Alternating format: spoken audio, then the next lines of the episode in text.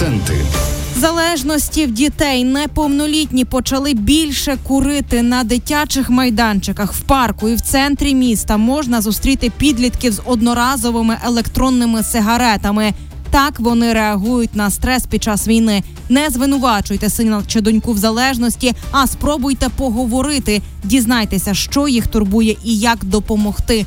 Можете звернутися до психолога чи до психіатра про проблеми дітей під час вторгнення. Розповіла психологиня Катерина Гольцберг.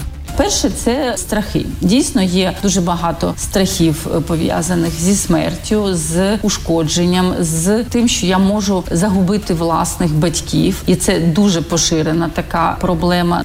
Не забувайте дбати і про свій організм. Ви не зможете допомогти дитині, якщо у вас є проблеми.